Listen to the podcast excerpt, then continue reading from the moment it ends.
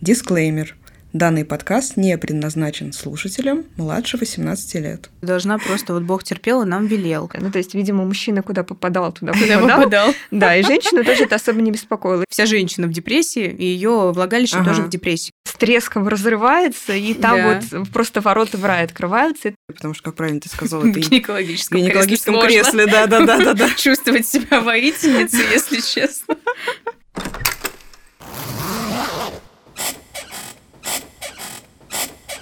Ну что, грибники, всем привет снова. Всем привет. А, Сегодня у нас долгожданный выпуск с Да, гостей. Да. Сегодня с нами в студии Шишкина Дарья, врач-акушер-гинеколог. Да, Даша, спасибо, что пришла.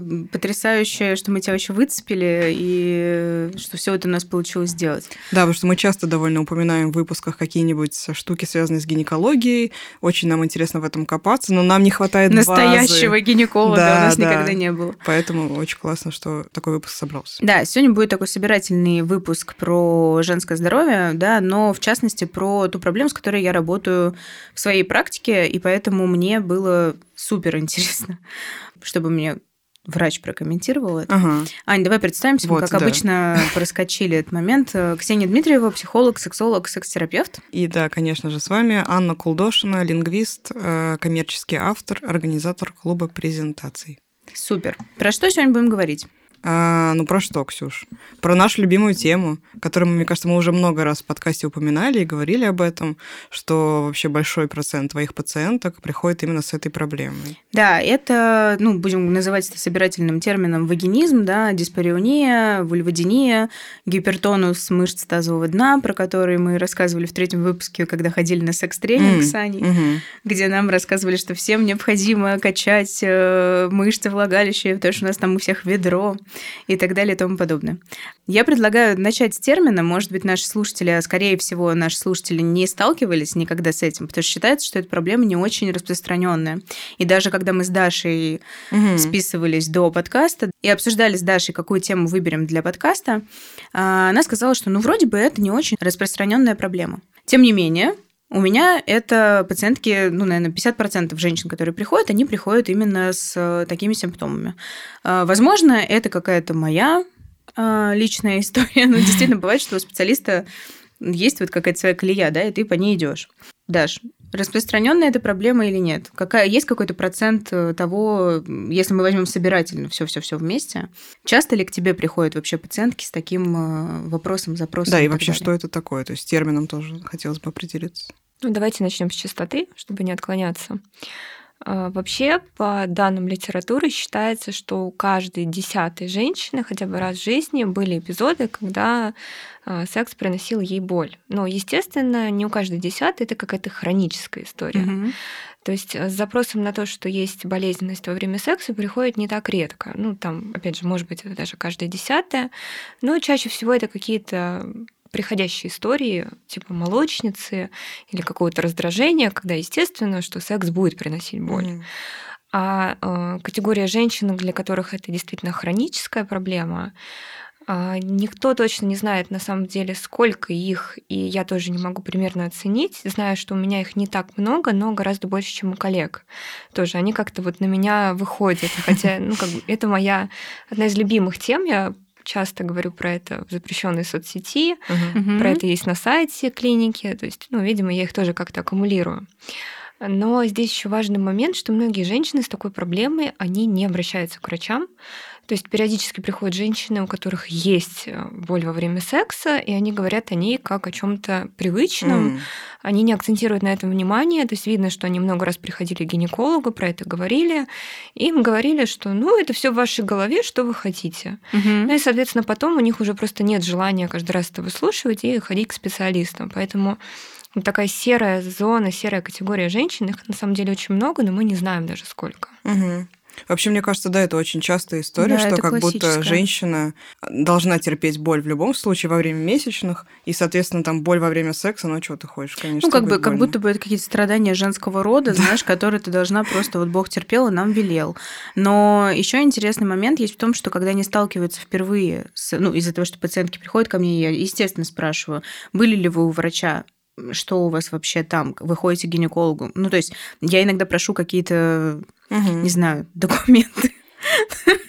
Часто они говорят о том, что был какой-то первый раз, когда им очень сильно не понравилось, и после этого они вообще стали избегать любых э, гинекологических вмешательств. Более того, некоторых из них, как они говорят, невозможно осмотреть. То есть э, интересно, что Даша делает в этой ситуации, когда женщина просто такая, ну вот меня, как бы я девственница, меня никто никогда не осматривал, да, и вам тоже осмотреть не дам. Ну, как бы понятно, что можно сказать, типа, ну тогда что вы пришли, идите домой, но все-таки хочется как-то что-то, наверное, как-то им помочь. А, И я знаю случаи, когда бережный гинеколог делал это как-то аккуратно, М. а, так что, в общем-то, было понятно. И даже я иногда м, такую, ну, дифференциальную штуку да, делаю, когда я спрашиваю, у вас такая реакция только на мужа, например, у вас такая реакция только на мужчину, или у вас такая реакция, в принципе, на все, на тампоны, на гинеколога, там, и на на много-много-много других вещей, даже на свои пальцы.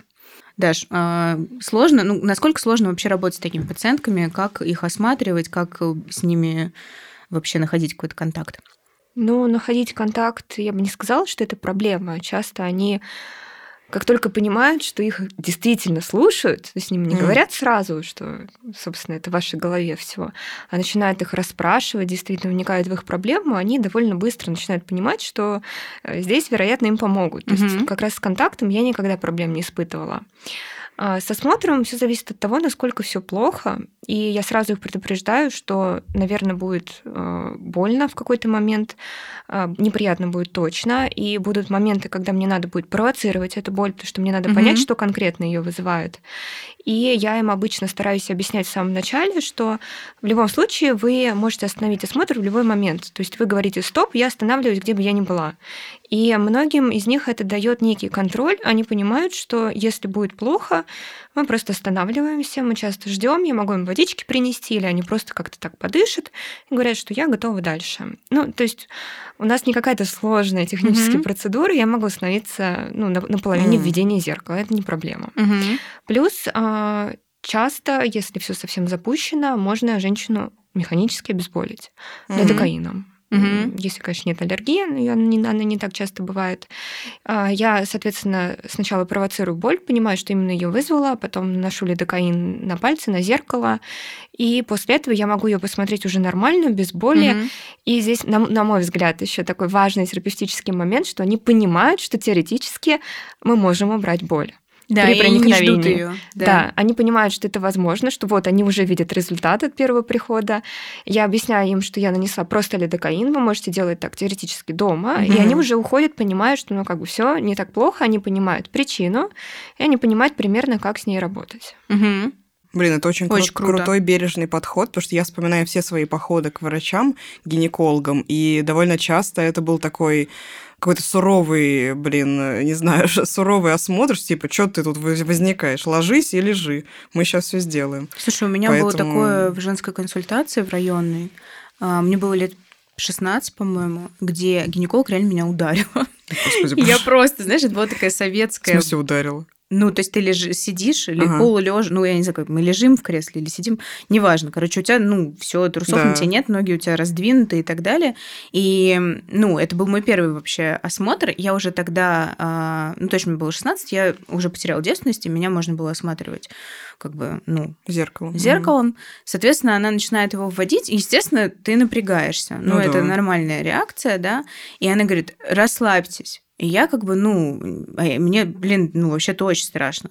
И я как бы не могу, видимо, расслабиться. Она такая, ну, типа, начинает тебя бить по животу, ну, как бы бить, ну, Ударять. ну, не хлопать, а с Ага. усилием шлепать. Ну, как бы это Офигеть. было настолько ужасно, что я потом полтора года никуда не ходила вообще. Ну, не в смысле никуда. В смысле не ходила к гинекологу. Да, и, в общем-то, ну, никаким сексом мне особо не хотелось заниматься. А, потому что, ну, просто вот зафиксировалась какая-то Мгм. вот такая история с тем, что ты себя и чувствуешь какой-то виноватой, что доктор там что-то тебе сказал. У нас же еще такое, ну, воспитание какое-то было, что там, не знаю, врач это что-то святое, знаешь, да, если он тебе говорит, что ты дурак, то значит ты дурак.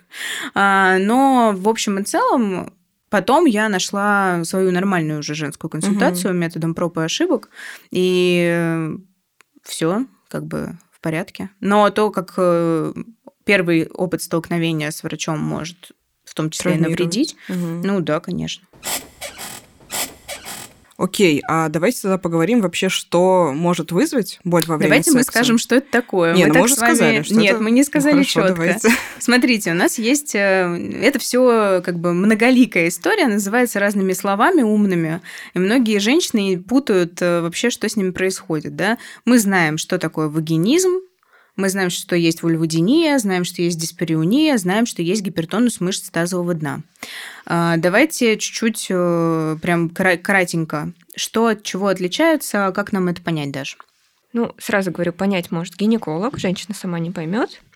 Но если вкратце, э, диспаруния фактически это боль во время секса. Все, угу, точка. Угу. То есть это такое собирательное понятие. Ее еще иногда делят на органическую, то есть когда есть какая-то проблема, не знаю, ссадина, молочница, угу, что-то, что ее вызвало. А, либо когда неорганическая, то есть мы не понимаем, почему, объективно все хорошо, но при этом боль есть. А, вульводиния – это понятие, которое мы относим, когда у женщины есть какой-то участок а, неизмененный внешне слизистой, то есть она ровная, она не красная, не извезленная, и при этом прикосновение даже обычное пальцем или ватной палочкой, чем-то легким, вызывает боль. Ну, соответственно, если туда попадает мужской половой орган или туда попадает тампон, особенно если есть давление, боль будет дикой. Угу. И э, вагинизм и гипертонус мышц тазового дна сейчас некоторые организации используют их взаимозаменяемо, хотя ну, на мой взгляд, все-таки разница между ними некоторая есть. То есть гипертонус мышц может быть и без вагинизма, вагинизм без гипертонуса mm-hmm. не будет. Mm-hmm. То есть гипертонус это просто состояние, когда у женщины напряжены мышцы тазового дна. Часто это бывает, например, после родов, когда там все порвалось, травмировалось, оторвалось от лонной кости, такое бывает. Ого. И, да, и, соответственно, когда туда как бы вводишь палец, трогаешь эти мышцы, угу. они просто вот механически напряжены, угу. они как канаты. А вагинизм, когда дополнительно присоединяется, ну, такой скорее немножко психологический компонент, то есть когда женщина начинает бояться любого проникновения, даже если она воображаемая. Угу. То есть при мысли о сексе или при угу. мысли о том, что в нее сейчас что-то введут, ее мышцы спазмируются. Это угу. непроизвольная история. А, да, я тут хотела бы тоже добавить, что иногда мы даже не можем вообще утверждать, что были попытки даже прикоснуться ко входу во влагалище, потому что часто приходят пациентки, которые говорят, что я не, условно говоря, не могу лишиться девственности, потому что когда муж ко мне подходит, я, я просто А-а-а. представляю, что вот сейчас в меня войдет член, и, и я просто его отталкиваю, кричу, и все. То есть, ну, даже не было какого-то эмпирической попытки, да, что-то вообще, ну, как-то туда проникнуть. И обычно такие пациентки, я тут просто немножко свое профессиональное привнесу, да, что обычно это очень тревожные девушки, женщины, у кого-то угу. в анамнезе, может быть, а, были какие-то попытки изнасилования, но я имею в виду здесь насилие как собирательный образ вообще любых насильственных действий, не обязательно пенетрацию, да, что кто-то где-то ее там потрогал, кто-то ее оскорбил, был какой-то неприятный опыт э, самоисследования, да, и после этого ее перемкнуло. Тут могут быть религиозные факторы, угу. когда там мама или кто-то из, ну, очень важный в семье говорил, что это грязно, что это плохо, что трогать себя не надо. Это все стандартные ограничения детской мастурбации, да, и прочего, угу. прочего, прочего. Это фобические обычно пациентки. У них, в принципе, помимо этого, есть еще какие-то страхи, связанные там, ну, у них может быть агорафобия, у них может быть еще куча-куча всего, да. А, это депрессивные часто пациентки, которые, в принципе, весь организм, ну, весь организм. Вся женщина в депрессии, и ее влагалище ага. тоже в депрессии. Ну, грубо говоря, если мы будем такими простыми терминами да, говорить. Что еще тут может быть? Проблема в отношениях. Очень неприятное было столкновение, я называю это столкновение с чужой сексуальностью. Угу. То есть, когда мы кого-то, там, не знаю, мы в отношениях с кем-то, и этот кто-то к нам плохо относится. И тогда у нас все, что с этим связано, с сексом, с какими-то прикосновениями, с тем, что обычно вызывает приятное ощущение, нежность какую-то, вызывает совершенно иное. И тогда, ну, как бы это все присоединено. То есть это такой вот пейзаж вокруг э, симптома, грубо да, говоря. Да. Угу. У меня, знаете, какой был случай? Я одному своему знакомому рассказала, что у меня есть такие пациентки, и что вообще есть такой феномен. Ну, естественно, э, я не рассказывала никаких подробностей про своих клиентов, просто что есть феномен э, вот вагинизма. Когда меня спрашивают, чем я занимаюсь, я часто это говорю. И он пришел на работу, у него женский коллектив, и он рассказал женщинам, ну, обыкновенным совершенно, про то, что вот, оказывается, такое бывает. И что вы думаете, они ответили? Они ему просто не поверили. Они сказали, такого не может быть. Ты несешь чушь.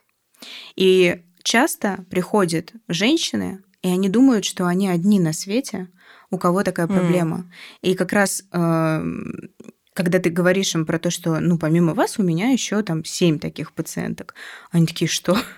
Это правда? Ну, то есть как будто бы не допускает там человек того, что этот ужас, да, с которым она столкнулась, он еще у кого-то есть, и что, в принципе, люди этим занимаются, люди это лечат, люди это исследуют, да, и так далее. Что это не что-то экзотическое, а что это, ну, часть жизни, да, бывает и так. К сожалению, но бывает. Ну да, такое отношение, скорее всего, вредит вообще пациенткам, потому что если ты думаешь, что ты одна на свете такая, скорее всего, ты и не придешь к врачу и не скажешь о своей проблеме, потому что зачем говорить, если вряд ли это лечится, вряд ли вообще это существует, и вообще со мной что-то не так, лучше я это спрячу, замкнусь в себе, и дальше уже как-то само собой все пройдет. Я бы сказала, что здесь две грани проблемы и со стороны женщин, и со стороны врачей. Со стороны женщин это очень интимная тема, но это всем понятно, и даже с близкими подругами, естественно, угу. не все будут обсуждать, тем более с коллегами по работе. То есть априори круг общения, с которым можно это обсудить, он все равно небольшой. И шансов, что рядом с тобой будет такая же девушка с такой же проблемой, он статистически маловероятен. Поэтому да, они считают, что они такие одни. Потом когда-нибудь, где-нибудь случайно натыкаются в интернете, и узнают, что это целый угу. мир э, таких же скрытых, как и они. То же самое, такая же проблема с выкидышами. То есть угу. сейчас только про них стали да. говорить. Про что, замершие беременности. Да, да, что на самом деле выкидыши это, часто, это, это норма, это часто, угу. потому что так раньше все думали, что это со мной что-то не да, так. Да, да. Ну, то же самое. И другая проблема со стороны врачей. Чтобы вы понимали, в российских учебниках нет такой головы, как боль во время секса. Просто mm. нет, ее mm-hmm. не существует. И, соответственно, если смотреть какие-то статьи или исследования российские, тоже, ну, как бы их практически нет, их очень мало. На конференциях у нас э, нет такой рубрики, нет такого зала, где говорили бы про боль во время секса. То есть это все э, только начинает просачиваться, и это только зарубежная литература. И, соответственно, какой-нибудь врач, который живет где-нибудь в глубинке, который не знает английского языка, и зарплаты которого хватает только на то, чтобы содержать семью, а не чтобы брать какие-то зарубежные обучения покупать, он ну, не может ниоткуда про это фактически узнать. И ну, угу. понятно, почему таких пациенток, а, почему им говорят, что это в вашей голове. Ну, потому что нет знаний тоже. Со стороны угу. врачей это тоже проблема. Блин, интересно, а почему? Как ты думаешь, почему так получилось, что вообще об этом не говорят? Хотя, казалось бы, все взаимосвязано. Ну, есть предположение, что вот как раньше говорили, что в СССР секса а, нет. Ну, что да, у нас пустое место на... Вообще сексуальности в СССР была угу. немножко табуированной. Сейчас она, естественно, становится опять да. табуированной. И она только начала поднимать голову, ее опять уже... Угу, угу. Даша, расскажи, может быть, про то, как, э, в принципе, ты стал... Ну, вот приходит человек к тебе на прием, и что, грубо говоря, что было дальше? А, есть те, которые приходят с прямым запросом, что им больно. Есть те, которые приходят с совершенно не связанным запросом, выясняется это в процессе. И есть самая интересная категория пациентов, которые приходят и говорят, что вот я не хочу мужа, я не хочу секса, давайте что-нибудь с этим сделаем. Мне надо, наверное, обследоваться. Угу. Хочу хотеть. Её, да, да, хочу хотеть. И начинаешь ее расспрашивать, и выясняется, что там каких-нибудь совершенно а, других проблем полно, и вот одна из них это часто боль во время секса. И женщин, женщинам не приходит в голову, что, собственно, это прямая причина, а, потому а. что, ну, естественно, им больно, как они могут хотеть состояние, в котором им больно. Да, тело тут не наебешь, как бы, да, оно тебе четко даст сигнал, что боль это же сигнал о том, что нужно остановиться, не так, да. о том, что что-то не в порядке. И это не что-то плохое. Если бы у нас не было больно, мы бы все угу, ходили, блин, без угу. рук, без ног, э, как, и, не знаю, совали бы пальцы в розетку, да. И часто они приходят с запросом, э, что давайте сдадим какие-нибудь гормоны, наверняка у меня мало эстрогенов или еще чего-нибудь, или витамин D у меня низкий, и вот сейчас вы мне как назначите одну таблеточку, Ой. я как захочу, угу. и вот а, и часто в этот момент приходится, во-первых, распутать этот клубок, из-за чего теоретически могло появиться снижение либидо. Ну, то есть это, естественно, mm-hmm. боль. А, я часто спрашиваю, сколько у вас детей, сколько времени вы проводите с ними, как вам помогает mm-hmm. муж, сколько вы спите, сколько вы работаете. И обычно в процессе выясняется, что женщина, там у нее двое детей, она домохозяйка, а муж ей не помогает вообще, она мало спит, потому что там второму, например, там год, и муж приходит, он ждет от нее ужин и секс. И, соответственно, она не понимает, почему она не хочет. Mm-hmm. И вот когда ее начинаешь спрашивать, я вот, ну, как бы навожу ее вопросами, и она такая, ну, все, я поняла. я пошла говорить с мужем. Ну, то есть они сами даже, mm-hmm. у них есть вся информация, они не понимают, что происходит. Ну да, они не могут сложить как бы этот Дважды два, mm-hmm. да. И э, часто они заходят в интернет, когда видят у себя снижение либидо, находят там, что это, конечно же, витамины дефициты, это витамин D или это эстрогены. И, соответственно, они идут к гинекологу, просят назначить все это. Часто многие гинекологи соглашаются, таких много. Есть а даже кто-то те, даже назначает. Да, есть те, которые назначают эстрогены внутриместные mm-hmm. и так далее. Естественно, это все не помогает, э, это совершенно не причина. А витамин D тоже тот же самый часто назначают. Даже были попытки лечения тестостероном, но это привело к соответствующим проблемам. Здесь на самом деле очень интересный момент, что субфизиологические дозировки, то есть э, дозировки, которые для женщин будут слишком большими, угу. они действительно повышают либидо. Угу. Но есть проблема. Оволосение, гипертрофия угу. клитора, облысение ну, да. по мужскому типу и прочее. А если мы назначаем физиологические дозировки тестостерона, то это не меняет ситуацию. Угу. И вот сейчас здесь такая интересная э, стык научных специальностей, которые ищут, как бы так доставить тестостерон куда надо, в нужных концентрациях, чтобы все-таки получить повышение либидо, но при этом не получить побочных эффектов. Прикольно. Ну, да, интересно. То есть получается, что в целом в данном случае гормоны не особо влияют, особенно женские гормоны. А если мы берем обычную женщину, ага. у которой регулярно идут месячные, да. А, которая не в постменопаузе, у нее нет приливов, у нее, не знаю, нет никаких кардинальных проблем, то это никак не изменит ситуацию. Понятно, что когда женщина постепенно начинает переходить э, в постменопаузу, ну, в климакс, проще угу. говоря, что там есть ну, такое физиологическое снижение либидо, там есть снижение либидо, связанное с всем этим переходом, с эмоциональной составляющей, что вот я старею, с приливами, которые много, многих мучают. То есть, когда женщина э, боится, что вот сейчас она пойдет с мужчиной в постели, mm-hmm. и у нее начнется потливость, и, соответственно, она будет вся мокрая, и это не очень романтично. Ну, то есть здесь очень много факторов влияет. И, соответственно, если мы берем женщину, которой, там, например, 30 лет, и которая там, недавно родила, и сейчас у нее восстановились месячные, вообще, в принципе, регулярные месячные отражают, отражают хорошо здоровье женщины. Mm. Если они регулярные, сдавать на гормоны, в принципе, нет смысла. Понятно, что они придут нормальными. Угу. А, а если эта история на фоне приема оральных контрацептивов, например? То есть есть же какие-то такие ну, мифы о том, что оральные контрацептивы подавляют либидо, и многие, ну, как бы, не знаю, какие-то даже сексологические, условно, вот у меня есть учебник российский, у меня много учебников, но есть российский учебник по сексологии, да, а, в котором конкретно указано, что, конечно, все из-за гормонов. Это, это учебник, блин, для специалистов, которые в этой сфере работают. И у нас есть такой, как бы, ну, условно, бинго, да, сексолога, что он делает, когда к нему приходит пациент. Неважно тут, кстати, мужчина или женщина. Наш, наша основная задача для того, чтобы вообще взять пациента в работу, это выяснить, что это психологическая история, что это либо психогенная эректильная дисфункция, либо это психогенная э, история с там, вагинизмом и так далее, да, либо это какие-то еще там проблемы, и там снижение либидо это тоже психогенное у нас из-за депрессии, например, или из-за стресса и так далее, ну и то, что Даша перечислила, угу. из-за затроганности мамской какой-нибудь. А, у нас есть четкий как бы, пункт. Мы отправляем сдавать гормоны.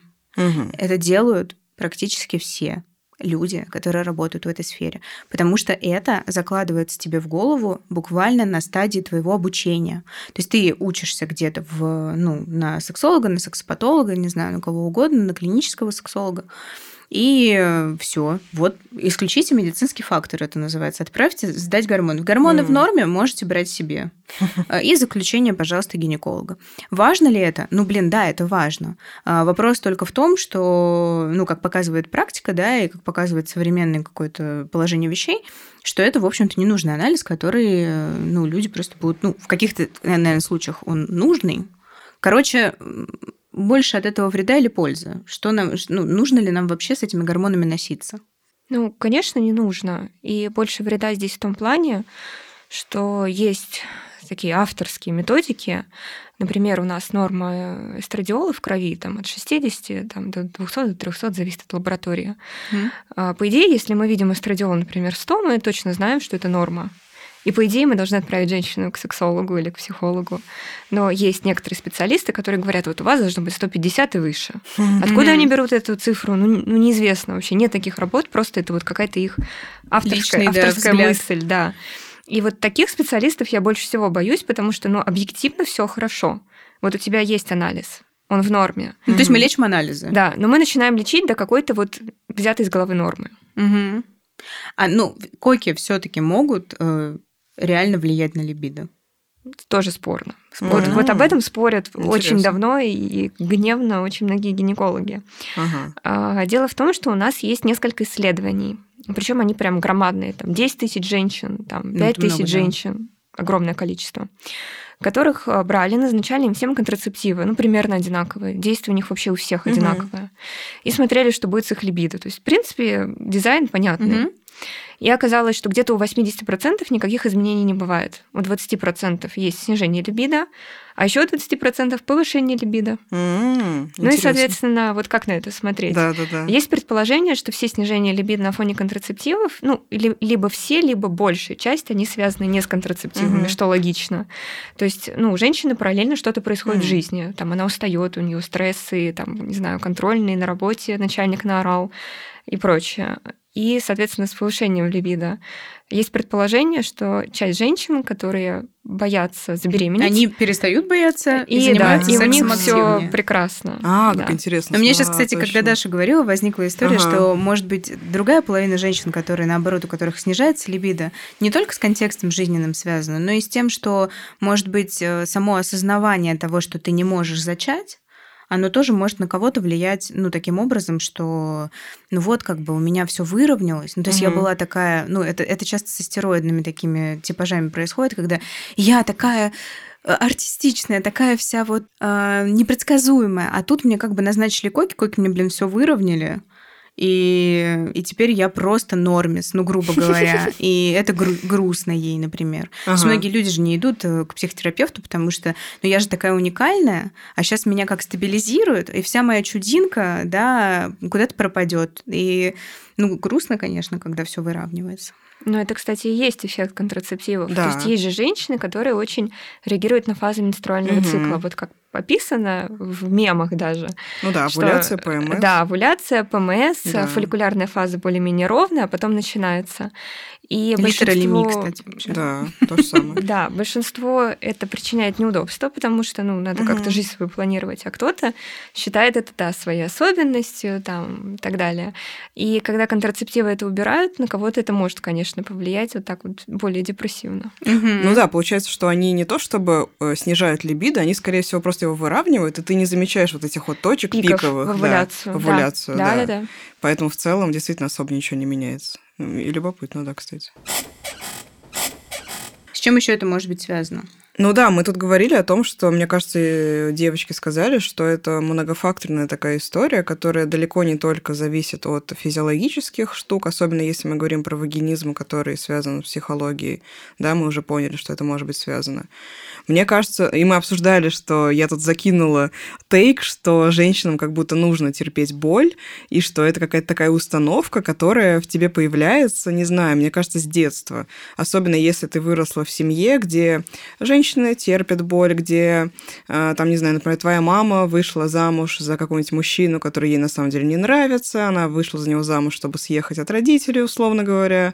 И вот, пожалуйста, ты прекрасно, когда растешь, ты видишь ее отношение к сексу. Ну, это же то, что она тебе транслирует, да. и большинство этой информации она вообще невербально. Конечно. Во-первых, она даже это впрямую может не говорить. Она здесь... может сама не понимать. Да, здесь просто нет никакой эзотерики, да, потому что очень многие люди воспринимают это как что трансгенерационная травма – это эзотерика. Поколенческая это не, травма, это не да-да-да. эзотерика. Это то, что ваши родители или ваши Мгм. бабушки, с кем ваши значимые взрослые, с кем вы вообще общаетесь, это то, что они вам транслируют Да. а, просто своим поведением, да, условно говоря, там, выключай телевизор, когда там кто-то целуется, М, или мгм. когда, там, не знаю, у ребенка начинается интерес какой-то к телу, там, битье это по рукам, или, может быть, к сожалению, женщина, ну, которая там бабушка или мама, э, была жертвой насилия в какой-то момент или жестокого обращения, и тогда вся тема секса, она будет прикрыта какой-то такой тряпочкой серой, как будто этого не существует. И от мамы там а мама это, ну, как бы проводник наш вообще-то. В принципе, Мгм. да, мы говорили о том, что женщины могут раскрыть Да, и понять да, свою сексуальность да. только в контакте Среди с э, женщин. женщинами. Потому что мужчины про женскую сексуальность ничего не знают на самом деле. И э, момент с тем, что ты не можешь от человека, который вообще-то тебя должен пригласить да, в эту инициацию, э, что ты взрослая девушка, и у тебя может быть секс, а секс это может быть приятно, ну и должно быть приятно, если что. Вот. а, а ты, у тебя просто нет человека, который бы это сделал. И хорошо, если девочка ищет какие-то другие фигуры, которые ей будут это объяснять. Или сейчас есть интернет, и слава богу. Это когда мы просто были маленькие, у нас не было интернета. Да, на И- самом деле, я тоже вспоминаю, что э, до того момента, когда у меня появился интернет, я росла, была в полном убеждении, например, что мастурбация это очень плохо, что вообще это грешно. Потом я такая, ну что ж, у меня появился интернет, захожу на Википедию, такая, так, кажется, это нормально. Вот, э, да, действительно, мне кажется, такие установки абсолютно неосознанные и Конечно, они влияют на то, как женщина воспринимает себя, свое тело, свои отношения с другими людьми. И вообще, наверное, в целом, какая атмосфера была в семье. Но это мы сейчас уйдем, конечно, Слушай, в а дебри. это как, помнишь, мы с тобой в метро ехали, тебе рассказывала про эти, про сосиски. А, ой, хорошая очень метафора. Да, Да, про сосиски. э, девушка вышла замуж и, э, ну, готовит ужин, и она берет сосиски, ну, в другой версии макароны, в общем, берет, короче, макароны и ломает их э, напополам и кидает в воду. И муж ей говорит, слушай, а зачем ты это делаешь? Она говорит, да не знаю, ну, типа, так всегда у нас было, готовили так. Ну, пойду у мамы спрошу. Она приходит к маме, говорит, слушай, мама, почему мы всегда макароны ломаем, когда кладем в кастрюлю? Она говорит, ты не знаю, так все время делали, и все. Это иди у бабушки спроси. И она подходит к бабушке и говорит, бабуля, а чем мы макароны варим именно так? И бабушка говорит, ну, не знаю, у меня кастрюль была маленькая, мне надо было как-то готовить. Я и ломала, а вы не знаю, что ломаете. У вас давно уже большие кастрюли. Ну, то есть, э, так и психика работает, да, что есть какая-то, не знаю, убеждение устойчивое, которое Мгм. никто не проверяет. Конечно, Оно да. просто, ну, да, потому что Это вот как так. мы про стереотипы говорили, что почему стереотипы настолько живучие, что нашему мозгу очень выгодно экономить энергию, скажем так. И вот есть стереотип, очень удобно им воспользоваться Да, и не зачем думать. тебе каждое, Да, каждое свое действие подвергать сомнению? Да, да, ну, да. ну, же ломают макароны и ломают. Оставь в покое, ломай тоже. И целее будет, как бы. Конечно, намного проще. А, Слушай, тут еще мы заикнулись чуть-чуть про религию, конечно, наша любимая тема. Мы на подкасте всегда почему-то вспоминаем про религию. Ну, не почему-то, а потому что это же связано максимально. Ну, то есть Ну, у нас да. есть, э, э, не знаю, три запрещенных темы, да, это секс, религия и деньги. А, И все это связано, э, ну, с некими ресурсами вообще-то. Что деньги, что секс, что религия, это вообще-то ресурсные такие штуки. Но и религия своими же установками, какими-то догматами, особенно если это такая какая-то очень э, ортодоксальная Мгм. семья, условно, неважно, какой конфессии они придерживаются, а, это может быть как э, чем-то позитивным, если это, например, если находить, если ты хочешь найти в религии какие-то опоры, в том смысле, что помнишь, когда мы про менструацию с тобой говорили, Да. когда ты штудировала журнал Фома, Да, журнал а, Фома. в котором было написано, что вообще-то менструирующая женщина это благо, Да, да, да, а не грязь, э, какая-то тварь, которая должна там сидеть под лавкой и особо не Мгм. отсвечивать. Можно я тоже кратенькую Конечно. историю про установки? Нужно, нужно. Тут даже не религиозные или какие-то психологические, просто была как-то женщина на приеме, мне кажется, ей было лет... Ну, то есть она уже прям взрослая, там около 40, например. И там у нее была какая-то совершенно другая проблема. Мы ее все обсудили, она уже готова уходить. Я всегда спрашиваю в конце, может, какие-то еще вопросы вспомнили. И она такая же говорит, знаете, вот все-таки всегда хотела узнать, вот я не испытываю оргазм во время секса. Типа вот сама с собой могу, а с мужем вот никогда. И что-то меня так э, торкнуло задать ей вопрос. Ну, а как проходит ваш секс? То есть вы как-то стимулируете себя или муж? Она такая, ну нет, ну в смысле вот проникновение и все. А. Я говорю, ну вы знаете, что вагинальный оргазм, он прям крайне-крайне редко бывает, и, скорее всего, это все равно не прямая стимуляция клитора. Конечно. Попробуйте клитор стимулировать. Она такая, «А я не знала. Вот Ой, кажется, ну, интересно. ли- женщине лет 40 Мгм. уже, ну, то есть и всю жизнь у нее не было оргазма, хотя она умеет его испытывать сама, ну, при М. стимуляции. Но во время секса ей просто не пришло в голову, ее мужу не пришло в голову это делать.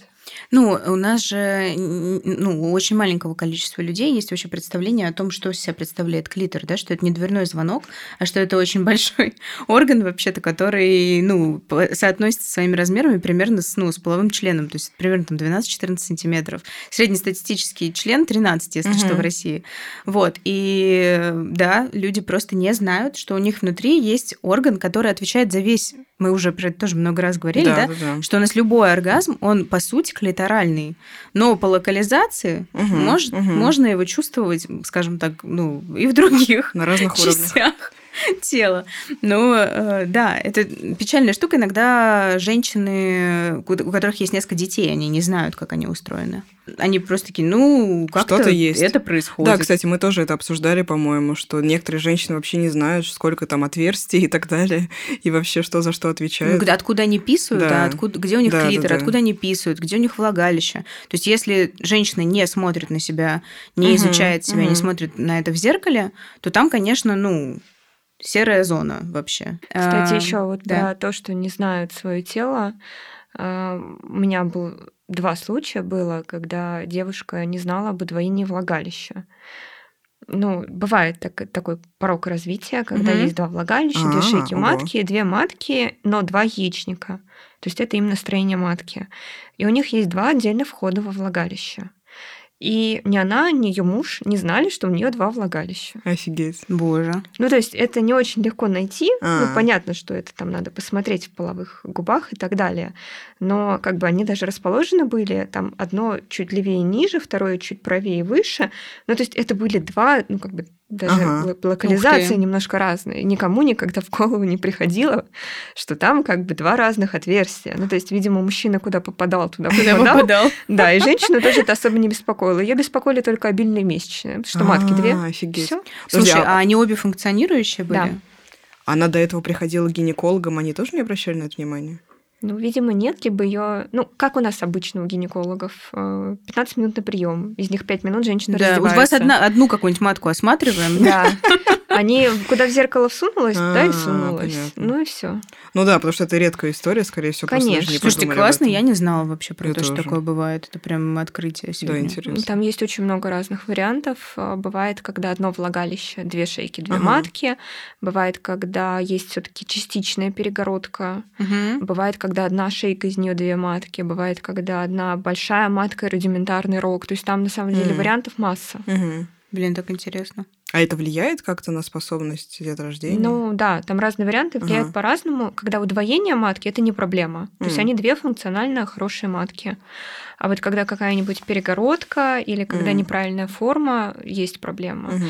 Недавно был кейс, э, ну вы, наверное, не следите за этими новостями, но все же много где писали, когда у женщины была двойня в двух матках изолирована. И Я сам- хотела, кстати, про это спросить. Может ли женщина забеременеть, если у нее есть две Жесть. матки, и в каждой Может. будет по А. ребенку? У нее должно было быть Офигеть. в каждом яичнике по овуляции. Они овулировали, оплодотворили две матки. И самое интересное, что она родила сначала одного ребенка, а через день второго. Офигеть. То есть Да. она еще ходила со второй... Офигеть, Вот просто у меня взрыв мозга сейчас.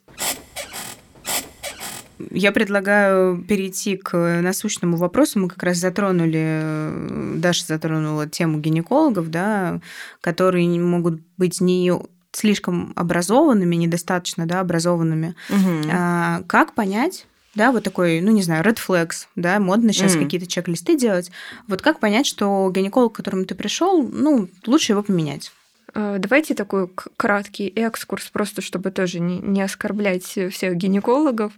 Как мы уже сейчас говорили, э, здесь преемственность поколений имеет значение, поэтому когда гинеколог ну, вообще, когда студент приходит учиться, Мгм. он видит, как с пациентками Мгм. общаются другие врачи, у него это тоже закрепляется, вот как с ломанием макарон. Мгм. И это не потому, что люди такие плохие, а потому что их просто научили так общаться. То есть в целом это закономерно. Плюс Мгм. действительно 15 минут на прием, времени там рассусонивать особо часто нет. Ну, плюс эмоциональное выгорание и так далее. Но если переходить к красным флагам, на самом деле они довольно очевидны, просто почему-то многие женщины не считают их такими красными, розы. розовенькими такими, да. Ну, то есть, э, во-первых, гинеколог никак не должен вас оскорблять. Никаким образом. Не то, что у вас волосы там, Мгм. там или где-то еще, не то, что у вас лишний вес или наоборот слишком худая. Это вообще никак не должно звучать. Ну, неважно, как вы выглядите. А, Если это как-то влияет на ваше здоровье, это может прозвучать как а, вам было бы здорово там немножко снизить вес, потому что это может вылиться в тот и тот и тот. Но не потому, что вы жирная, вам надо худеть. Ну, это логично. А, По идее, гинеколог никак не должен комментировать ваших партнеров, их количество, их пол или как-то еще. Мгм. Ну, то есть, опять же, есть, э, которые говорят, что вот у вас там ведро, сколько у тебя вообще партнеров, Мгм. и раздвигаешь ноги перед всеми. Ну, то есть это не шутки, это реальные кейсы. еще фразы типа «родишь, пройдет», Ой, знаменитая ну, фраза. да. база. Да. А, Надо понимать, что после родов ничего не проходит, появляются еще и новые да, проблемы, да. это естественно. А, Фразы про целительный мужской член, что тебе надо срочно идти заниматься Мужика сексом. хорошего, да. Да, да, да. У меня был кейс, когда у девочки э, в 16 лет по УЗИ обнаружили якобы поликистоз яичников, его там в итоге не оказалось. Мгм. И сказали, что ну все, надо идти рожать, а то ты потом не забеременеешь. Она говорит, мне 16. Беременна Слушай, 16. это Начало. просто мой кейс. Да? Это литерали мой кейс. Офигеть. А, я, ну, мне было чуть больше, чем 16. Я пошла к очень именитой женщине. Я не буду называть фамилию, разумеется. Прием этот стоил, ну, денег. Я была на тот момент студенткой, у меня, ну, как бы, ладно, пофигу, дело вообще не в этом. В том, что я пришла к ней на прием, у меня были нерегулярные месячные. Обычно это было на фоне стресса. То есть, если я где-то сдавала сессию, стрессовала, у меня запаздывала менструация, мне там был цикл, например, 45 дней или там 51 или сколько-нибудь еще. И мне захотелось с этим разобраться. Я пришла в частную, э, ну, получастную, по-моему, какую-то клинику условно. И она мне сказала, да у тебя поликистоз. То есть она мне сделала УЗИ, сказала, что у меня поликистоз, сказала, ты вообще никогда не сможешь иметь детей. И в тот момент, слава богу, у меня не было, знаешь, вот такой сверхцели иметь ребенка. Наверное, если бы была, меня бы это, конечно, по мне бы это проехалось прям сильно. Но я такая, ну, ок. ну, в голове при этом у меня отложилось, что Наверное, я не совсем такая же, как все остальные женщины, и это грустно. А, Отчасти, может быть, выбор моей профессии, он все-таки что-то я этим пытаюсь компенсировать. Мы все свои работы что-то компенсируем, мы уже про это говорили. А, вот. И она потом мне назначила какие-то там, типа, что-то вроде того, что у меня там что-то на шейке матки, надо что-то там прижечь, та-та-та. И на этом моменте я как бы немного напугалась и решила, что я к ней... Ну, что-то я почувствовала, и больше я к ней не пошла. И потом прошло где-то какое-то количество времени, я пришла к другому врачу и говорю, слушайте, ну у меня поликистоз. Она говорит, так у вас нет никакого поликистоза. Я говорю, в смысле? Ну, это же, я просто прочитала, естественно, что поликистоз это вообще не шутка нифига, и что это необратимая как бы история, а, и что нужно будет как-то себя гормонами стимулировать, если нужно будет рожать. И я пришла к другому врачу, мне говорят, нет у вас никакого поликистоза, что вы пристали с этим? Меня, знаешь, до сих пор, а, иногда, когда я прихожу на УЗИ, а я хожу к гинекологу где-то раз, там, не знаю, в год, а, чтобы просто там сдать что-то, потому что вот тоже, кстати, хорошая тема, да, насколько это нужно постоянно делать, ну, наверное, нужно, но у меня прям вот после этого случая я, я хожу просто постоянно, бо- боясь, видимо, бессознательно, что у меня опять вернется поликистоз или что там вернется что-нибудь еще. И, ну, я прихожу и всегда говорю, так, слушайте, что там с яичниками, расскажите. А, И мне говорят, ну, нормально все у вас с яичниками, как бы все у вас внутри обсерватория, можно рожать, можно делать все, что угодно. Матка просто... Да, да, да. Матка красивенькая, там все 5 сантиметров. Я такая, фу, слава богу. Но у меня реально до сих пор в голове вот эта Да. история, что ты выбираешь вроде бы, знаешь, ну, я не знаю, что с ней там было. Может, она была, ну, там, загруженная или Мгм, что-то, или мгм. это был какой-то нагрев Гоев, там, я не знаю. Но это было странно. И до сих пор э, у меня бывает такое, что у меня созревает фолликул, и там есть дополнительная стенка какая-то, ну, не стенка, а септа какая-то, которая там есть.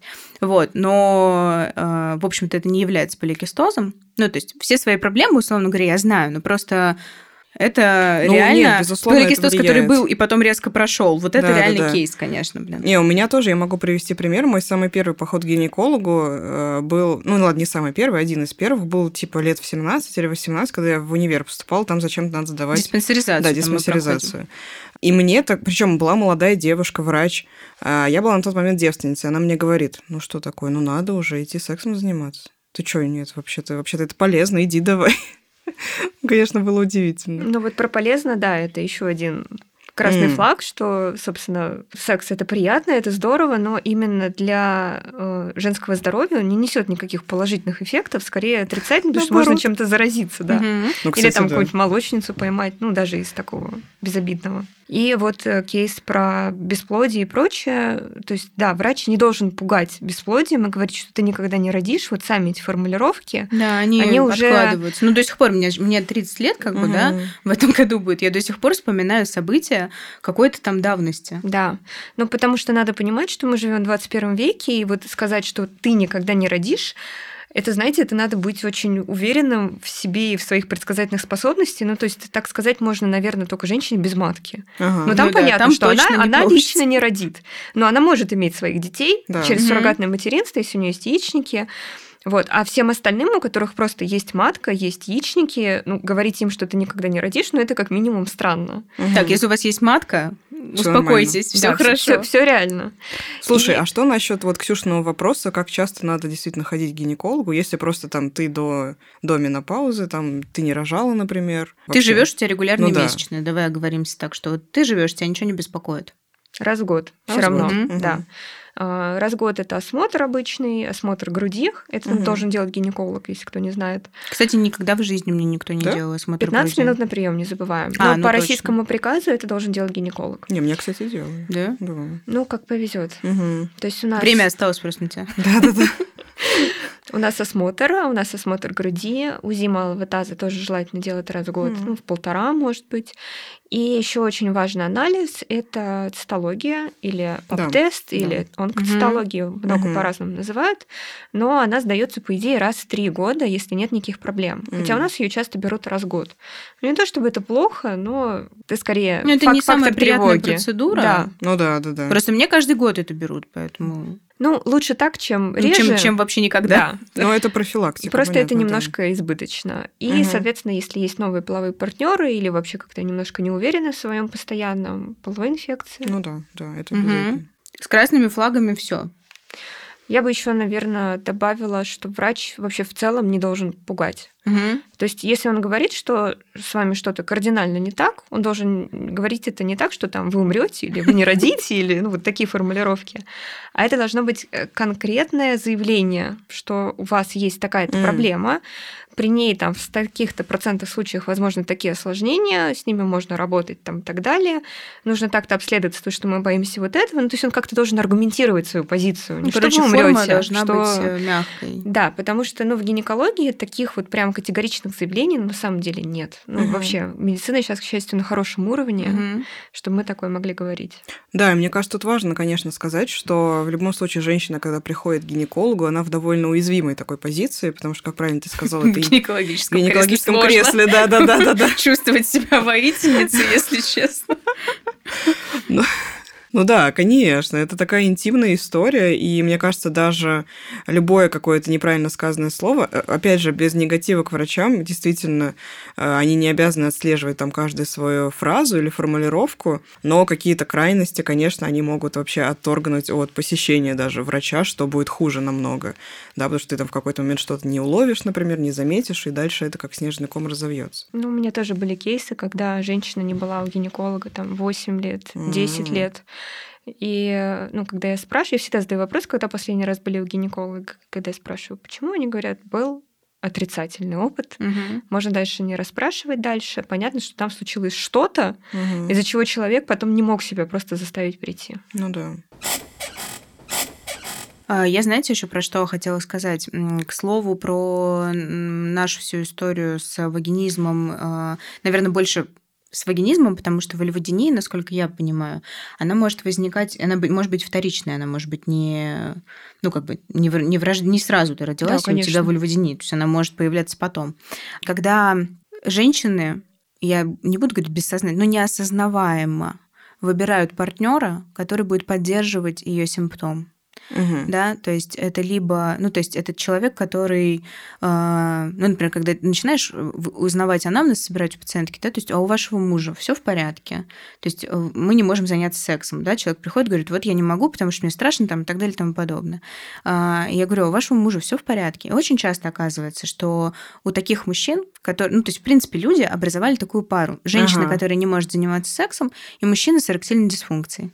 Это ну, Очень вот, удобно. Вот, вот так вот психика как бы выбрала партнера. И это часто так бывает. А, Иногда бывает так, что женщина, например, с вот, таким, вот с такой реакцией бурной, я сейчас, если что, без обвинений, да, просто про то, как могут э, один симптом может провоцировать другой симптом у партнера. Что женщина, которая говорит, ну там, не знаю, что ей больно или что-то еще, она говорит, естественно, про себя. Но излишне щепетильный мужчина воспринимает это на свой счет, и у него теряется эрекция, потому что Мгм. он думает, что это он виноват, он ей сделал плохо, он ей сделал больно, он ей как-то навредил, он ее там, блин, простите, порвал, там еще что-то, там какие-то тоже идут психо... ну, немножко психотические уже накрутки, да, и у него начинается проблема с эрекцией. И эта проблема все больше и больше закрепляется, ведь они после этого не расстаются, а продолжают жить вместе. И все, мы имеем двух пациентов на семейной терапии. Очень так удобно. тоже бывает. Слушай, Даша, а ты вообще часто отправляешь таких пациенток к психологам, например? Насколько тут вообще важна связка, вот это вот гинеколог, психолог? Как это вообще определить? Расскажи немножко про это. Опять же, если мы берем международные рекомендации, первая линия э, терапии это психотерапия. О, Точка. Все. Мгм. И для меня даже не проблема их отправить, для меня всегда проблема им как-то это Сказать, объяснить, ага. необходимость. Потому что, ну, как у нас многие думают, что вот психолог, поболтать и так далее. И для многих тоже еще не вяжется э, та связка, что вот я только что сказала, что это проблема физическая, М. это не все в их голове, и отправляю к психологу. То есть для них это часто вот Мгм. проблема. У Как меня будто уже есть противоречие, да. да, у меня уже есть отточенные фразы, которыми я объясняю, почему это важно, как это связано, что это, это не с вами проблема, не с вашей головой, но это важно. Мгм. Вот, так что Мгм. психотерапия это вот самое первое, что надо делать. Ну, мы же все биопсихосоциальные существа, да, Ну да. и, соответственно, у нас может быть и физиологический симптом, который подкреплен психологическим каким-то, либо который вызвал психологический, либо наоборот. Ну, короче, Мгм. вариантов масса, как это может э, причудливо разворачиваться и к чему может приводить. Еще у них у многих, извиняюсь, что перебила, даже когда начинаешь их расспрашивать, у них есть э, фаза обострения, облегчения. И Если их навести на эту мысль, они многие вспоминают, что, например, в отпуске, когда их, М. на них не орет начальник, когда ребенок не дергает их за юбку, они не торопятся в сексе, у них все, ну, не идеально, но неплохо. Мгм. Как только они, например, там, не знаю, что-то у них случилось, они очень нервные, они не настроены вообще на секс, а муж заставляет, Мгм. там все вообще насмерть, больно, адски и никак иначе. У меня был кейс про то, что когда человек уволился с ужасной работы, на которой было прям невыносимо буквально. Это была очень точная работа, там нужно было быть очень такой сконцентрированной. Это же обычно еще очень гиперконтрольные женщины. Да, конечно. А, ну, понятно, почему это мы, если что, без негатива, да, потому что, ну, тебе приходится контролировать, потому что тебе все время больно. И как только человек увольняется, Мгм. начинает получаться. Ну, то есть начинает прям, даже можно войти, да, есть боль, да, мы там используем и самомассаж, и техники расслабления и так далее, и так далее. Получается, и получается лучше. И, и когда есть вот этот знаешь, опыт победы, будем это так называть, уже есть какой-то... Ну, женщина сама понимает, что, о, слушай, да у меня получается. То есть я считаю успешным тот кейс, когда женщина с такой проблемой может вести себя что-то Мгм. по размерам и по объему, напоминающее половой член. Тогда мы можем говорить о том, что мы уже близко, и мы скоро закончим с ней работу, потому что у нее все уже в порядке. Давайте поговорим о том, что же с этим делать. Много-много времени мы говорили про то, что это Да. такое. Что с этим делать? Да. Э, Как это лечится в России, если это лечится? Ну вот Даша уже сказала, что первая линия это психотерапия. Мгм. Что еще там есть? А, Не лечение, но важный фактор облегчения состояния это как раз лидокаин, Мгм. про который я уже говорила на осмотре. А, Во-первых, это делает возможным, собственно, секс. Это часто поддерживает отношения в семье, потому что не все мужчины способны отказаться от секса там, на год для лечения или сколько это займет. И это важный фактор э, для женщины, что она может все-таки переносить этот секс. Ну, то есть, что то, что для нее раньше было невозможно, сейчас вдруг, пусть и с лидокаином, это становится возможным. Поэтому Мгм. здесь такой момент и облегчения ситуации, и немножко, возможно, даже терапии. Мгм. Ну, то есть это не, не является чисто снятием симптома. Это все-таки возможность показать женщине, что она может, и в дальнейшем ей станет проще отказаться от лидокаина и уже э, заниматься сексом. Да, в том числе. Плюс, как Мгм. мы еще говорили, что там есть периоды облегчения, обострения А. ситуации. То есть женщина знает, например, что сейчас у нее тяжелый период жизни. Там, например, у нее переезд, она устала, у нее работа. И она знает, что если ей сейчас будет хуже, а это возможно, у нее есть ее друг лидокаин, и все будет нормально. То есть у нее нет этой катастрофизации ага. ситуации, что Мгм. вот сейчас все будет плохо. А, Потом, что мы можем делать? А, Я обычно отправляю всех на полгода на психотерапию с лидокаином и говорю, что если вам, если вы не заметите эффект, возвращайтесь, потому что что мы можем приложить еще? Есть препараты, антидепрессанты, антиконвульсанты, которые повышают болевой порог по факту. А, Часто они неплохо работают, но не у всех, не работают идеально, ну то есть это тоже как такой дополнительный метод лечения. То есть сказать, что о, у вас там вульводиния, сейчас мы вам таблетку дадим, все будет Мгм. отлично. Вот, к сожалению, это так не работает. Мгм. То есть это просто как дополнение, если, например, женщина на психотерапии, вот ей тяжело, она не может себя преодолеть, или там не очень понимающий мужчина, Мгм. это скорее про вульводинию больше работает. Про вагинизм, да, дилататоры, вагинальные расширители их еще называют. То есть, когда женщина фактически эмоционально и физически приучает себя, что в ее влагалище Что-то что- может может вообще в принципе войти. То же самое, как с лидокаином, Мгм, это еще и мгм. психологический момент и метод приучения мышц в Мгм. том числе. А расширители, они типа бывают разных Они объемов. в- продаются в наборе. Ну, Ага. там 6, по-моему, штук или там ну, чуть там больше, разные да. варианты. Один, по-моему, самый тонкий, он как мизинчик примерно. И Ага. больше, больше, больше. А, и она с каждым разом вставляет все больше и понимает, что типа Она все сама, возможно. видишь, она сама наращивает ширину, ну Ага. как бы, да, и она контролирует. А, Вот когда Да. сегодня я начну с этого. Когда она привыкает к этому, она переходит к следующему. мгм, прикольно. И при, опять же, вагинизме, гипертонусе мышц тазового дна э, есть упражнения на релаксацию. А, Фактически это обратные упражнения от Кегеля. То есть, если Да, но мы Кегель- сейчас чуть-чуть пройдемся. Да, если Кегель напрягает мышцы, то здесь наша задача их растянуть, расслабить, снять вот этот излишний тонус. А, Есть много разных вариантов, там и с мячиком, и а-ля йога, и даже а, зарубежные некоторые исследователи предлагают делать напрямую внутренний массаж, проработку. Это, там. кстати, то, что я даю на консультациях.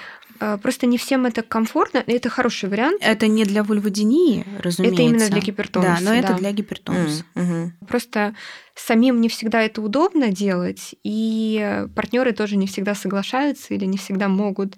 Но в целом, да, это ну, такой же хороший вариант, как и все остальные.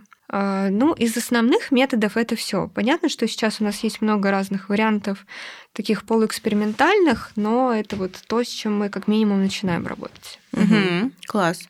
Ну, от себя могу здесь добавить, да, что мы, помимо того, что я даю, ну, я называю это самомассаж, Да. чтобы женщины не пугались, что там начнется какая-то мастурбаторная практика, или мы будем откапывать все богиню, там, или еще заниматься какой-нибудь еще странными какими-то вещами, да. Там есть некоторые нюансы, я про них не буду говорить, э, ну, потому что это, блин, мой инструмент работы. Но э, помимо всего прочего, во время того, когда они выполняют это домашнее задание, э, и здесь важно, чтобы это было регулярно, да, и чтобы это не прерывалось и так далее, мы, естественно, добираемся, в том числе и из-за того, что она думает, и делает домашнюю работу, которая сконцентрирована на том, чтобы она наблюдала, в том числе иногда необходимо даже сказать, что она должна это перед зеркалом делать, чтобы она просто понимала, где, куда, mm. что она контролирует, да, что это не mm-hmm. какое-то э, непонятная черная дыра, в которую она сейчас провалится, а, а про то, что ты видишь, что, ну, вообще-то у тебя все там красиво, аккуратно и, и здорово. И мы так или иначе э, во время терапии добираемся до тех моментов, которые послужили причиной да, ну, мы не можем утверждать, что это только из-за этого было, но есть вещи, которые просто, если они будут вербализованы даже в кабинете, уже 50% вот, ну, это напряжение вокруг, да, этой тревоги, оно будет снято. Угу. Просто за счет того, что человек понял, а, господи, так да. это не со мной так, да. это просто потому, что со мной такие вещи происходили. Вот это умение разделить а, себя угу. и ситуации, вот оно будет здесь э, иногда решающим даже. Если мы говорим, естественно, не про вульводинию, когда там есть сверхчувствительные участки, да. Иногда есть при гипертонусе, ну, там просто влагалище, ну, как бы реально его надо разминать буквально, угу. потому что он, как Даша сказала сегодня, что оно как канаты буквально такое прям. Ну, как ты разминаешь мышцы там закостеневшие? Ну, на массаж говоря, вы ходите, да. но здесь то, то же самое, самое да. Угу. Только понятно, что это будет э, делать сама женщина. У нас специалистов, у нас есть, конечно, массажеры йони, но у меня большие сомнения. Я знаю специалистов, которые действительно хороши в этом, да, потому что в Америке есть э, pelvic floor терапист, который А-а-а. массаж триггерных точек делает. У нас пока таких специалистов нет. Я знаю людей, которые называют это массажем йонь и делают это хорошо, но кому-то спокойнее, и особенно напуганным женщинам, ну да. спокойнее делать это. Если у женщины, скорее всего, реакция на мужчину, например, что ей любая пенетрация некомфортна, идти к какому-то другому специалисту, там, мужчине, например, это вообще, мне кажется...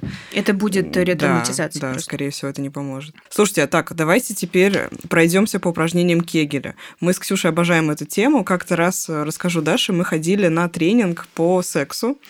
А, ну, от... мы хотели для того, чтобы прожарить. Ну да, да, да. То есть там не было никаких конкретных практик, это был такой продающий семинар. А, вот, и там женщина утверждала, сексолог, между прочим, что у нас у всех внизу ведро, буквально я цитирую, и что нам каждому обязательно нужно использовать упражнение Кегеля, чтобы мужчине доставлять больше удовольствия в сексе. Расскажи, пожалуйста. Мы даже да. спросили, помнишь, ты же спросила у нее, а что делать, если... А вдруг вы не думали никогда? По-моему, как так это звучало. Вы никогда не думали про то, что есть женщины, у которых гипертонус? Да. И от слова гипертонус она такая, типа, не, Суки. Пришли какие-то засланные сюда. Ну нет, я не думаю, что она так подумала, просто она нам сказала нет.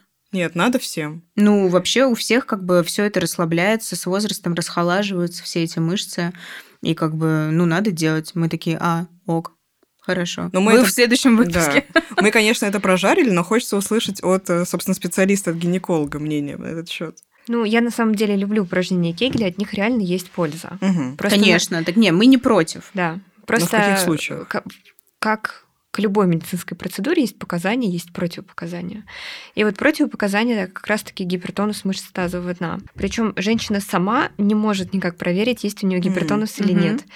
И самое главное, что гипертонус иногда ощущается именно как слабость. То есть мышцы настолько зажаты, что при попытке их сжать еще больше, не они, да, это просто не получается, mm-hmm. и возникает ощущение, что они слабые. А, да, поэтому самой это проверить нереально. Это можно проверить только на осмотре руками. А, вообще я упражнения Киглик, я уже сказала, люблю. Они очень хорошо помогают при недержании мочи, mm немножко при опущении, а, при действительно такой, знаете, ощущении слабости, вот особенно после родов, когда женщины говорят, что воздух из влагалища выходит, что они там встают из ванны, из них еще 15 минут вода льется. Ну, это серьезно, это реальные кейсы, такое mm-hmm. бывает.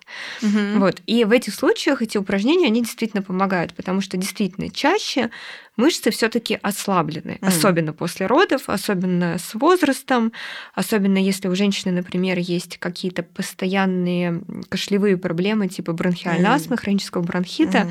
то есть когда постоянно на мышцы оказывается давление изнутри живота. Но есть небольшой процент, как я уже сказала, женщин с гипертонусом, и поэтому прежде чем назначать самой себе упражнение Кегеля, надо сходить к гинекологу, mm-hmm. который умеет смотреть мышцы тазового дна. Mm-hmm. Внимание, это, это важная оговорка была. Да, очень важно.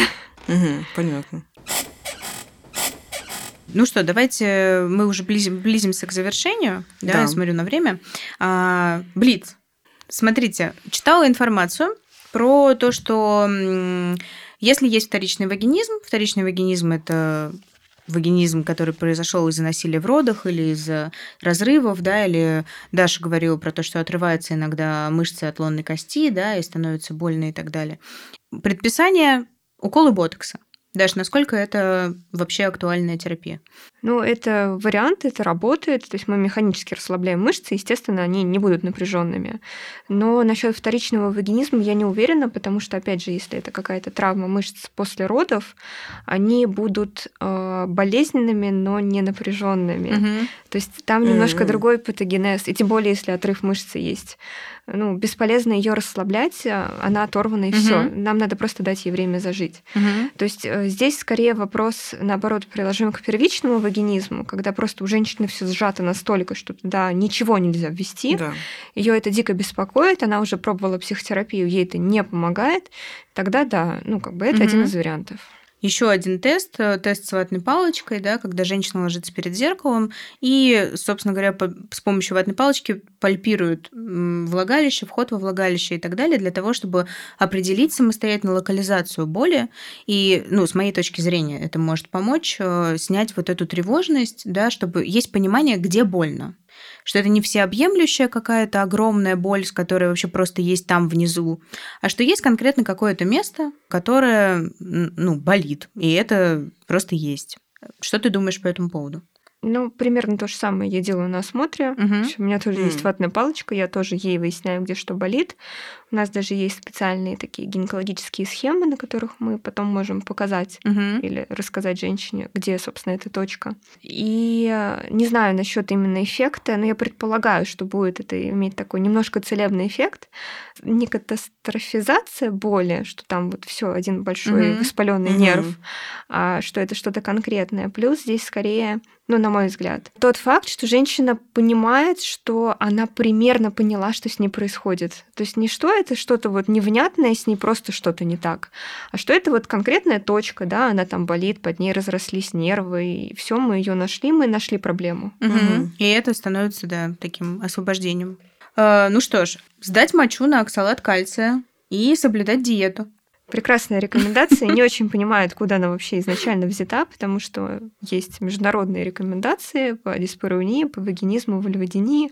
Там это нигде даже не упоминается, поэтому, ну, откуда это взято, я просто не знаю. А, мы слушали, не будем называть какой, но мы слушали некий подкаст, в котором врач-гинеколог это рекомендовал. Вот э, как бы за что купили, за то и продаем. Не, ну, наверное, если ничего не помогает, э, ну, можно попробовать, что угодно делать. Да, не ждите большого эффекта, скажем так. Что же, мое любимое. Операция по рассечению девственной плевы. Да, моя тоже любимая. Здесь нужна предыстория. Угу. Во-первых, девственная плева – это не железный занавес. Это не значит, что там вот все запаяно, и туда вообще ничего нельзя ввести, а потом после секса она так вот с кровью, с треском разрывается, и там да. вот просто ворота в рай открываются. Это не так. Надо понимать, что девственная плева, ну, почти у всех, это просто бахромка по краю влагалища. Угу. Есть некоторые строения, когда она выглядит как дуршлаг, то есть она есть по всему влагалищу, угу. там просто много мелких отверстий. Дырчатая, да. Есть еще интересные моменты, когда ее нет вообще, такое бывает.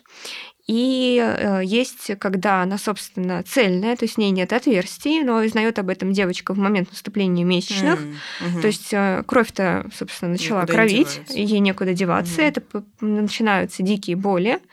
А, с расширением вот такого влагалища огромного в животе, потом с расширением матки и выливанием всей этой скопившейся крови в живот с перитонитом. Ужас. Ну, если вовремя не диагностировали. И тогда в этот момент ее хирургически рассекают. То есть это единственное mm. показание к рассечению mm-hmm. Девственной плевы. Все, точка. А, попытки а, излечить как-то боль во время секса, особенно боль при лишении девственности, рассечением плевы, это путь в никуда, потому что девственная плева не будет давать никакой боли, это просто скрытый вагинизм, вульводиния, то есть то, про что мы сегодня говорили. Угу. Ну да, мы поняли уже, что это проблема в мышцах, а не в строении влагалища. В мышцах или вот в этом болезненном месте. Угу. Ну то есть плева ну, здесь да.